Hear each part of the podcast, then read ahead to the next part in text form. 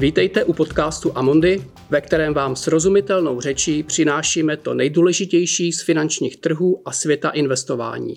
Aktuálně, racionálně a s emocemi. Dobrý den, mé jméno je Petr Šimčák a v tomto speciálním dílu vám pustíme rozhovor, který jsem dělal s Míšou Janatovou loni na podzim na konferenci Asociace finančních poradců. Bavili jsme se spolu o behaviorálních financích, o digitalizaci, o investičních dotaznících. Rozhovor pouštíme bez úprav a střihů, natáčeli jsme jej v hotelu, takže občas uslyšíte i cinkání talířů a lžiček, ale doufám, že vás to nebude příliš rušit.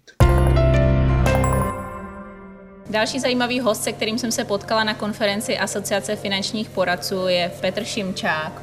Petře, dobrý den. Dobrý den. Děkuji za účast na našem rozhovoru. Petr je, uh, řekla bych, matador investičního trhu tady v České republice. V současnosti pro, pracujete pro společnost Amundi, jestli se, ne, jestli se nepletu. A já jsem vás oslovila k, rozho- eh, k rozhovoru, protože vím, že vy se eh, dlouhodobě věnujete behaviorálním financím. A ty se dostávají, řekla bych, v investování hodně do popředí v poslední době. A ale na druhou stranu se také dostává do popředí určitá digitalizace a různé hmm. fintechové projekty, vys nakupte akcie na jeden klik bez, bez nějakých poplatků, Revolut a podobné, podobné věci, což zní hrozně hezky, ale jak se z, toho, z pohledu behaviorální ekonomie k tomu stavíte? Nebude to naopak i přesto, že to je levné, tak mm-hmm. nebude to pro ty investory naopak nebezpečnější, než když se musí zaplatit za nějakou jinou cestu? No, odpověď zní ano i ne.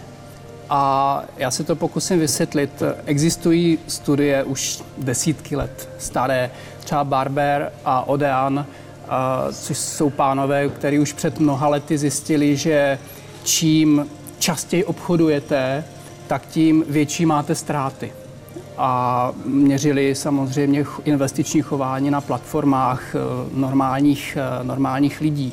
Eh, když se podíváte dneska na inzerce těchto online platform, tak díky regulaci oni musí zveřejňovat procenta ztrátových účtů a dozvíte se, že 78 na inzerci na platformu, která vás láká na vysoké zisky a levné obchodování, tak si rozvíte velkým písmem, že na této platformě 70-80% účtů je ztrátových.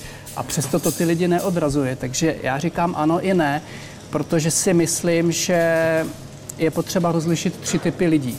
A ten první je dlouhodobý investor, který díky těmto platformám neocení ani takto tu spekulativní složku, to obchodování, ale to, že mu klesnou náklady na pořízení a držbu, jednoznačně zvedne jeho dlouhodobé výnosy. To je, to je matematická nutnost. Pak jsou tam tradeři, spekulanti, profici, kteří, někteří vydělávají, někteří neprodělávají, tak těm si myslím, že to je také spíš ku prospěchu. A pak je obrovská skupina lidí, která nemá žádný název, já jim pracovně říkám investulanti, a to je vlastně spekulant, který si ale myslí, že investuje. A to si myslím, že je taková ta masa těch investorů, kterým to spíše ublíží, protože se do toho ponoří bez nějakých hlubších znalostí, ať už trhů, nebo produktů, nebo sebe. A myslím si, že důležitější než to, že by znali rozdíl mezi durací, konvexitou a, a různými termíny, tak je spíš otázka postoje k tomu, jak vlastně investovat, jak, jak alokovat, že tam je, tam je ten problém jiný. A to jsou pak lidi samozřejmě, eh, kteří to eh, většinou platí a tam bych souhlasil s tím, že tím, že se jim to obchodování zlevní, tak bude u nich eh, platit to, že častější obchodování povede k větším ztrátám. Takže asi tak. A co takové třeba ty platformy, které se snaží trošičku dál v tom, že se tváří jako robo-advisory nebo digitální advisory, kde nejde jenom o ten nákup, ale snaží se i eh, sice na, online, ale tomu klientovi svým způsobem radit. Může to fungovat? A to si myslím, že do budoucna je obrovský prostor pro zlepšení, pokud, ten, pokud zatím bude nějaká řekněme, umělá inteligence, která se bude snažit poznat a předjímat eh, možná nějaké chybné chování investorů, to znamená v případě nějakých vypjatých situacích na burzích, na burzách, to bude schopno detekovat eh, klienty, kteří by možná v panice prodávali něco, co není nutné, to znamená třeba diverzifikované portfolio, tak eh, pokud by tento systém fungoval jako nějakým alertem, nějakým varováním, tak si myslím, že by to určitě jako vedlo k přidané hodnotě. Mm. Ale to je, to je příliš ještě v, tak v plenkách a složité a, mm. a není to jednoduché. Eh, mě zaujalo, já jsem poslouchala eh, váš rozhovor s Michalem Doubkem v jeho Aha. podcastu Myšlení finančníků a zaujal mě váš názor na smysluplnost nebo nesmysluplnost, řekněme, investičního dotazníku. Já se přiznám, mm-hmm. že já osobně s investičním dotazníkem dlouhodobě také bojuju a právě s tím, aby výsledky z investičního dotazníku dávaly nějaký smysl. A kdyby jsme se úplně od, kdyby nebyla žádná regulace a nebyla mm-hmm. potřeba mm-hmm. to řešit regulatorně, co si myslíte, že by měly být ty hlavní věci, podle kterých bychom měli rozdělovat nebo stanovovat nějaký strategický portfolio toho klienta? A to má několik dimenzí, to je, to je složitá otázka a já si malinko zjednoduším, ale pokusím se, pokusím se odpovědět. Tak za prvé, nevymýšlejme vymyšlené. Když se podíváte na CFA Institut, to, čemu se říká Investment Policy Statement, investiční mm. strategie klienta, má tam tři velké kategorie. Ziskovost, rizikovost a omezení. V ziskovosti se zeptám klienta, co chce, a měl bych mu být schopen jako kvalifikovaný poradce vypočítat, co potřebuje. Na základě vstupu nemusíme rozebírat. Na rizikovosti potřebuju zjistit, jakou má ochotu podstupovat riziko a jakou má schopnost. Ta schopnost je dána objektivními faktory, jako je horizont, majetek, psychologický profil, ochota je, jak se vyjádří. No a omezení jsou eh, investiční horizont, likvidita, daně a specifické. To jsou čtyři kapitolky tato struktura je tady desítky let. Pro jednodušší případy může mít e, vstupy na A4 a sestavíte portfolio. Pro složitější mezigenerační přesuny v rámci Family Office to může mít dokument o 100 stránkách, ale struktura bude vlastně pořád stejná. A a to si myslím, že je hlavní nedostatek, když se podíváte na dotazníky, které jsou kompatibilní s regulací MIFID, tak tam vůbec nenajdete sekci o zhodnocení. My se klientů zeptáme na jejich eh, intimní věci, jako je příjem, majetek, na rizika, na vzdělání. Ptáme se ho, co všechno je ochoten prodělat. A my se ho vůbec nezeptáme, kolik potřebuje vydělat a kolik chce vydělat. Uh, OK, možná, že to pro sestavení nějakého portfolia není nutné. Můžeme o tom diskutovat. Matematicky to třeba ani nutné není, když znám nějaké vstupy. Ale i ten klient, který tomu nerozumí, tak někde na pozadí, v podvědomí, v míše z toho rozhovoru přeci musí odejít, že něco bylo špatně. A je to na postavení důvěry mezi tím klientem a poradcem. Tak to si myslím, že je první věc. A slyšel jsem názory že vlastně ten dotazník by neměl mít v sobě složku zhodnocení, protože to je jakýsi příslip na rizikových věcech, který nelze garantovat a co kdyby to pak bylo soudně vymahatelné, protože se to třeba nesplní. A myslím, že to je největší nesmysl, protože to je prostě Eh, investování je o výnosích a rizicích a ty výnosy nejsou garantované. Máme to na všech, dopor- na všech disclaimerech, všude se to zdůrazňuje. Tak si nemyslím, že když by v dotazníku bylo vypočteno, kolik klient potřebuje vydělat a pak ta strategie by díky nějakému poklesu to na nějakém horizontu nedosáhla, že by to bylo žalovatelné. No ano, pokud bych to tomu klientovi slíbil, tak je to něco jiného, ale to, to je přeci úplně jiný model. Tak to za prvé. Za druhé, ty stávající dotazníky podle mě lze vylepšit ve dvou věcech a nemusíme si dělat velké cíle, ale ten úplně nejdůležitější cíl je investiční horizont. Takže my se dneska ptáme v klasickém dotazníku, investujete na rok, rok až tři, tři až pět, pět a více. Já se s prominutím vyjádřím, že to je absolutně pitomost, protože do pěti let buď spořím nebo spekuluju, do pěti let vůbec neinvestuju. A nejčastější odpovědi, co klienti dávají, co jsem se i tak setkával v, eh, s různými poradci bankéři, tak je něco jako tři až pět let. A proč? No protože co já vím, co bude za tři až pět let. A jsou to lidi, kteří si berou hypotéku na 30 let třeba. Takže tady je zjevné nepochopení absolutně nejdůležitější otázky na investiční horizont a já bych to v tom dotazníku vyřešil tabulkou. To znamená, dal bych tam a pojďme se o tom bavit v odborných asociacích s poradenskými firmami, pojďme vymyslet, jak ta tabulka by měla vypadat konkrétně, ale podle mého názoru by měla mít řádek. 0 až rok rezerva, 1 až 5 roků spoření, 1 až 5 roků, a nazveme to spekulace, 5 až 15 let investice spoření a 15 plus investice. Takže pět řádků, klient investuje, řekněme, milion korun a teď ten poradce a bankér s ním vyplní a ten klient by najednou zjistil, že ty horizonty, že jich může být několik, že má několik cílů, že má část peněz musí mít na rezervu, část si odloží na těch tři až pět let, co ví, a pak najednou zjistí, že mu část peněz přebývá a že mu bude třeba mít pravidelnou investici, kde si chce budovat majetek na 15-20 let. A rázem ta diskuze o investování bude mít úplně jiný kvalitativní podtext, protože v tam bude smysluplná otázka. A já teď neříkám, že těch 1 až 5 je úplně to správně, ale, ale e, někde je těch 15 plus, protože na 15 letých horizontech jsou akcie konzervativní. Do 15 let, dobře, 10 až 15 spíš konzervativní, 0 až 10 spíš rizikové, někdy až spekulativní. Jo, je to pořád jedna třída aktiv, takže si myslím, že to je jedna věc. A potom si myslím, že to není úplně čistě investiční dotazník, ale patřilo by to tam.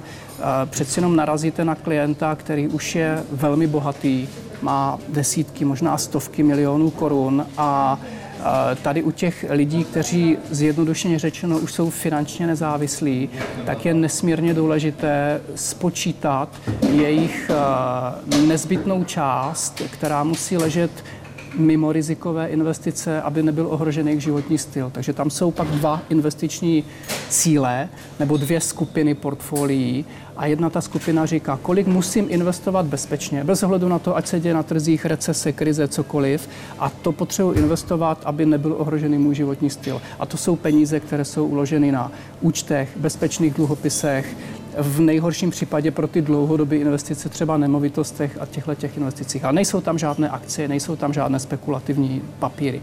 A pak je druhá skupina peněz, kde už není ohrožen životní styl a tam už se bavíme o krátkodobých, střednědobých a konzervativní a dynamické. A bavíme se o různých profilech, takže třeba vznikne vznikne 7, 8, 9, 10, záleží na složitosti pod portfolií, pak se podíváte na celek a zjistíte, že klient má něco v akcích, něco v nemovitostech, něco v dluhopisech, něco v keši, ale vzniklo to behaviorálně, vzniklo to z pocitu a ze strategie nejdřív pořešíme to bezpečí a pak, co zůstává, nějak investujeme. A v průměru to vychází, že u těch dolarových milionářů se pohybujeme někde v průměru ty lidi mají 25% akcie, 20% nemovitostí, pak mají dluhopisy, cash, nějaké alternativy. A není to tak nějaké dogma, nějaká alokace z vrchu, vzniká to právě takhle ze spodu, že se někde úplně na začátku rozdělí, kolik musím bezpečně a kolik můžu rizikově, a rizikově nemyslím spekulativně, že o ty člověk o ty peníze přijde, ale rizikově znamená, že kolísání hodnoty mě nebudí ze sna, protože to mám bokem. Tak to si myslím, že by v tom dotazníku mělo být e, také zohledněno. Já třeba se svých klientů na investiční horizont vůbec neptám. Já se jich ptám na jejich cíle a ten tak. investiční horizont jim nastavím multistupňově podle, podle cílů. Přesně. A, a Eh, ale, jak, ale eh, třeba, jak byste třeba řešil situaci, kdy tam je zjevný rozpor mezi těmi objektivní mm-hmm. kritérii a těmi subjektivními. To znamená, že máme mladého klienta, který mm-hmm. nemá znalosti, nemá zkušenosti, necítí se dobře, ne, ne, ne, ne, eh, říká o sobě, že je konzervativní Rozumím. a má 40 letý, 30 letý, dejme tomu, investiční horizont. A většinou z těch dotazníků vypadne, že je to prostě vyvážený klient, protože se zprůměrují hmm, body, který hmm, dostane za jednotlivý sekce. Je to správně? Já si myslím, že tady ty určité disproporce mezi tím, co by klient, řekněme, objektivně potřeboval a tak, jak vám odpovídá a tak, jak to vychází, tak jsou to asi funkce dvou věcí, které by měl člověk jako poradce vyhodnotit. Za prvé je tam nějaká funkce bohatství, řekl bych, čím bohatější člověk, tím víc si může dovolit být tak trošku mimo, protože prostě si to může dovolit. A, a třeba právě chudší člověk potřebuje na tom, potřebuje strategii, kde opravdu dosáhne i nějakých výnosů a ty finanční cíle jsou pro něho vzdálené, on potřebuje vydat. Ten bohatý člověk už to tak nepotřebuje, on potřebuje víc tu ochranu, takže on si může dovolit být konzervativnější v situaci, kdy to není optimální. A to ten chudší člověk si to může dovolit míň, pokud chce dosáhnout ty cíle. Tak to za prvé. A druhá, druhá dimenze tady těchto rozhovorů je samozřejmě osobnostní profil toho člověka, určitý takový a řekněme psychicky zdatnější, komunikativnější člověk, otevřený vůči zkušenostem a taková jako otevřená mysl, tak samozřejmě má víc smysl pracovat na tom, že mu budete vysvětlovat ty správné principy, protože je velká šance, že je přijme a pak můžete mít klienta, který eh, zjistíte, že to vysvětlování je vlastně tak trošku zbytečný, tak pak je lepší to nechat být a udržet to víc v tom konzervativnějším, v tom konzervativnějším modu a nesnažit se. Tak myslím, že ten majetek a tady ta psychologická lajna vytváří jakési čtyři kvadranty, který vám mm-hmm. říká, buď tu alokaci nechte tak, jak je, nebo ji upravte, nebo jo, těch možností. Myslíte si, že mm, že v dnešní době je, nebo že, že, že společnost v budoucnosti třeba schopná si nějakým způsobem uvědomit, eh, že je potřeba takzvaně myslet na ty zadní kolečka a řešit tu budoucnost, eh, nebo skutečně bude vždycky potřeba třeba nějakým vzděláním a podobně, nebo si myslíte, že vždycky bude potřeba nějaký takzvaný pošťouchnutí k tomu, aby lidi třeba spořili na důchod, nebo se snažili myslet na ty, nebo dělali si nějaké rezervy? Já bych si strašně přál, aby jsme jako lidstvo nebyli v situaci, že se musíme navzájem nebo sami sebe nechávat pošťouchnout k racionálním rozhodnutím nebo k rozhodnutím, které nám jsou ku prospěchu věci, ale nejsme toho schopni. Nevěřím tomu. Poznatky uh, behaviorálních ekonomů Richarda Thalera, Daniela Kahnemana, to co, to, co známe, jak funguje lidský mozek, jak jsme se vyvinuli, uh, přiznejme si, že to nejde. a pojďme spíš přijmout strategie. A za to ti lidé dostali Nobelovu cenu, konkrétně Richard Thaler. Je to prostě uh, on dokázal to, že vlastně nabídl jakési strategie k pošťouchnutí ke správnému chování, aniž by lidem sebral svobodu volby. To je právě to obrovský, ten obrovský přínos. Takže ve finančním, ve finančním chování je to konkrétně třeba strategie opt-in a takzvaně save more later, nebo ušetří zítra více. Mm-hmm. Opt-in znamená, že člověk je defaultně nastavený v nějakém režimu, eh, to znamená třeba v penzijních eh, plánech, eh, když půjdu do anglosaského světa, tak je rozdíl, když se přihlašuju, že část svých peněz budu investovat pro svou budoucí penzi, anebo když jsem defaultně přihlášen a mám svobodnou volbu se odhlásit.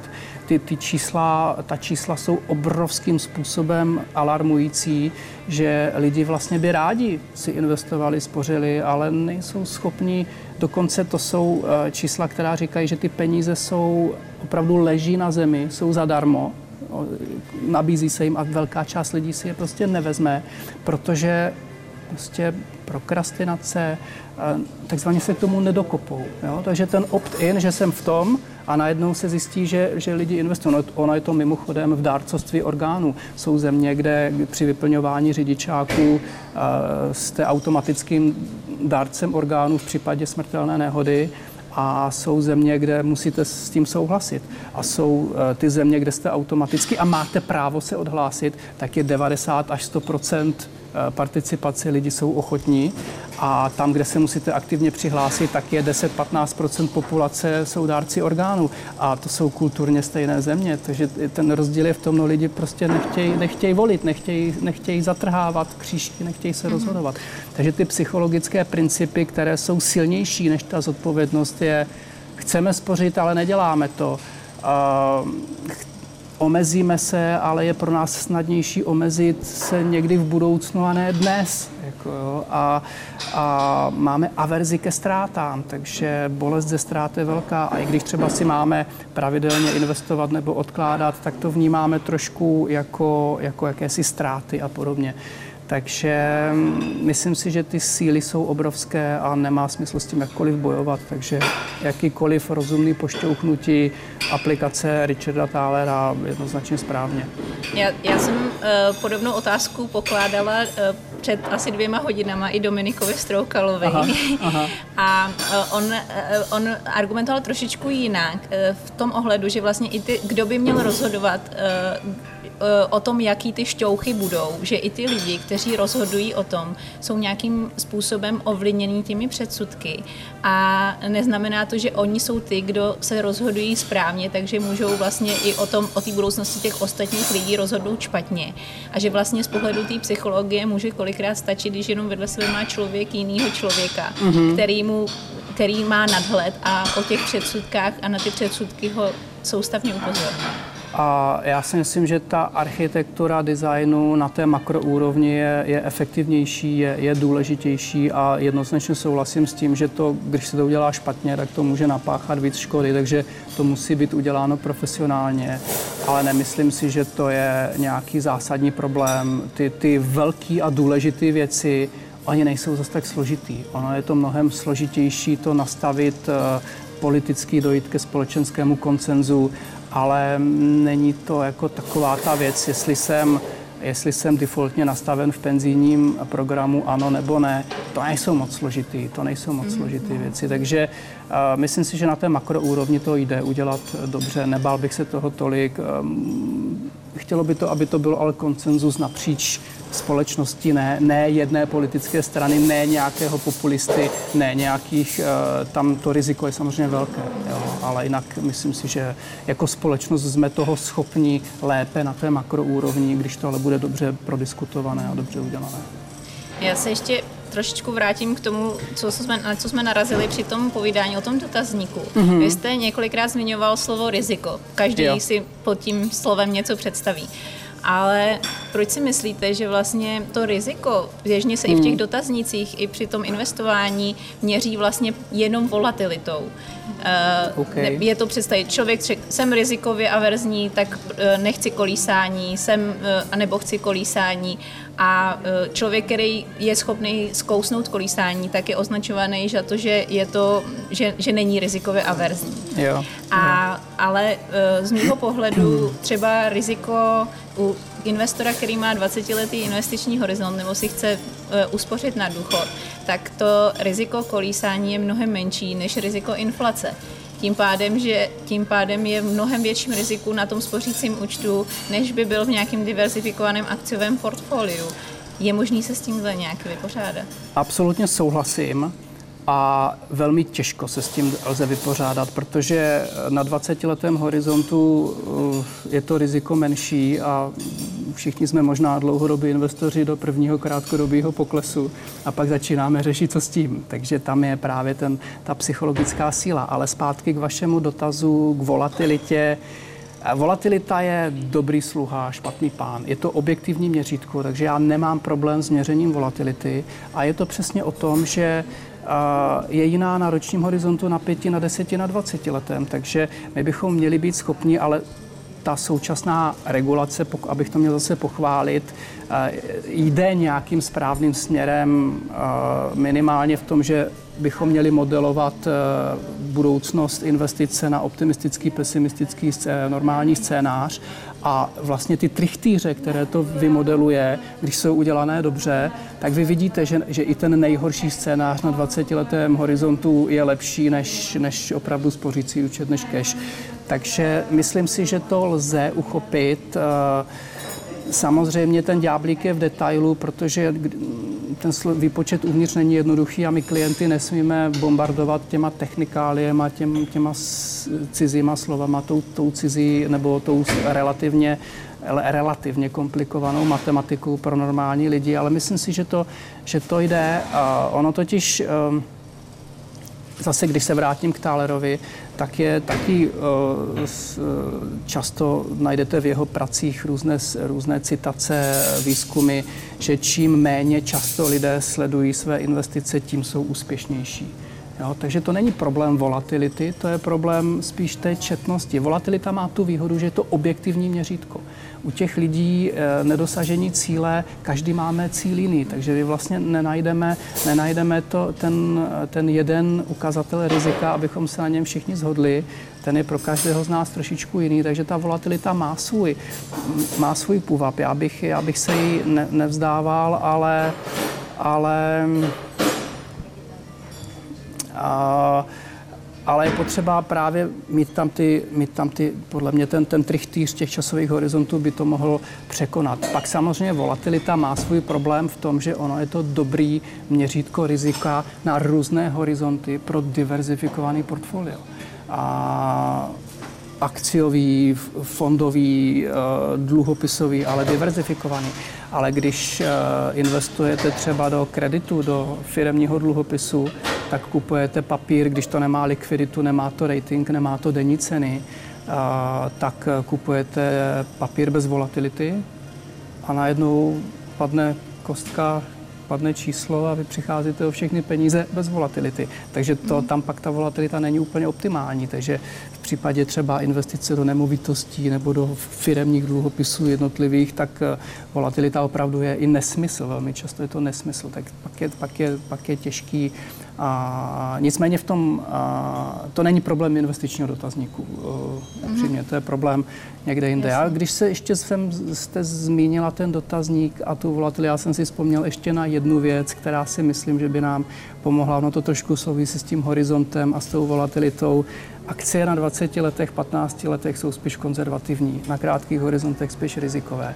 Takže konzervativní, balancované, dynamické. To jsou třídy aktiv, to jsou uh, na různých horizontech, ale v dotaznicích pro boha změňme to a přestaňme tak označovat lidi. Mm-hmm. A já, já si myslím, že další malý krok, kterým můžeme zlepšit eh, nejen dotazníky, ale vůbec vnímání našeho, naší profese a naší práce je, že když vyplním s klientem dotazník tak eh, a vyhodnotím a vychází mi dynamický rizikový profil nebo balancovaný. Když řeknu klientovi, že je balancovaný nebo dynamický, tak i když, i když mi na to neřekne nic a i když to třeba odkýve, tak opět někde v podvědomí musí se rozsvítit červená kontrolka. Tenhle člověk mě vůbec nepochopil, já jsem přeci konzervativní investor. Já jsem v životě neviděl balancovaného dynamického investora, ale viděl jsem investora, který mi řekl, dluhopisy, no to ne, já jsem konzervativní investor, já mám všechno v akcích. A, ale pak mi vysvětlil eh, ty důvody a ty se neslučovaly se spekulováním na burze a s obchodováním. Ty se opravdu slučovaly s tím, proč ty akcie jsou na těch horizontech konzervativní. A pak jsou lidi, kteří řeknou, akcie v žádném případě, já jsem konzervativní. A, a taky to může mít svoje rácio. Ten člověk třeba opravdu nesnese krátkodobou volatilitu, mm. ale oba se považují za konzervativní. Nikdy nikdo neřekl, já jsem dynamicky balancovaný. Tak když v dotaznících přestaneme používat tuhle klasifikaci na klienty, myslím si, že zase můžeme udělat kruček k tomu, že, že ten klient bude mít pocit, že že ho třeba i posloucháme, že, jako, že, že, že nám může věřit. Mm-hmm. Tak to si myslím, že je důležitý. Jo, já myslím, že to byla dobrá tečka na závěr. Moc děkuji za rozhovor a budu děkuju. se těšit zase někdy. Děkuji za pozvání. Na stranu. Naschle. Tak to je dnes vše. Děkujeme, že jste si náš podcast pustili. Pokud se vám líbí, prosím, sdílejte jej, udělte rating či nám pošlete komentář na podcast.cze zavináč amundi.com. Uvedené informace nejsou určeny americkým osobám, nepředstavují nabídku ani poradenství. Před investicí by klienti měli provést vlastní analýzu rizik z hlediska právních, daňových a účetních konsekvencí, aniž by se výlučně spoléhali na informace v tomto podcastu. Předchozí ani očekávaná budoucí výkonnost nezaručuje skutečnou výkonnost v budoucím období. Hodnota investice a příjem z ní může stoupat i klesat a nejsou zaručeny jak návratnost investované částky, tak ani případné vyplacení dividendy. Výnos u cizoměnových investičních nástrojů může kolísat v důsledku výkyvů měnového kurzu. Zdanění závisí vždy na osobních poměrech zákazníka a může se měnit. Informace o rizicích a další informace jsou zveřejněny v českém, Amundi Czech Republic nebo anglickém jazyce Amundi Asset Management na www.amundi.cz ve statutech fondů, sděleních klíčových informací nebo prospektech fondů. Žádná ze společností ze skupiny Amundi nepřijímá žádnou přímou ani nepřímou odpovědnost, která by mohla vzniknout v důsledku použití informací uvedených v tomto materiálu.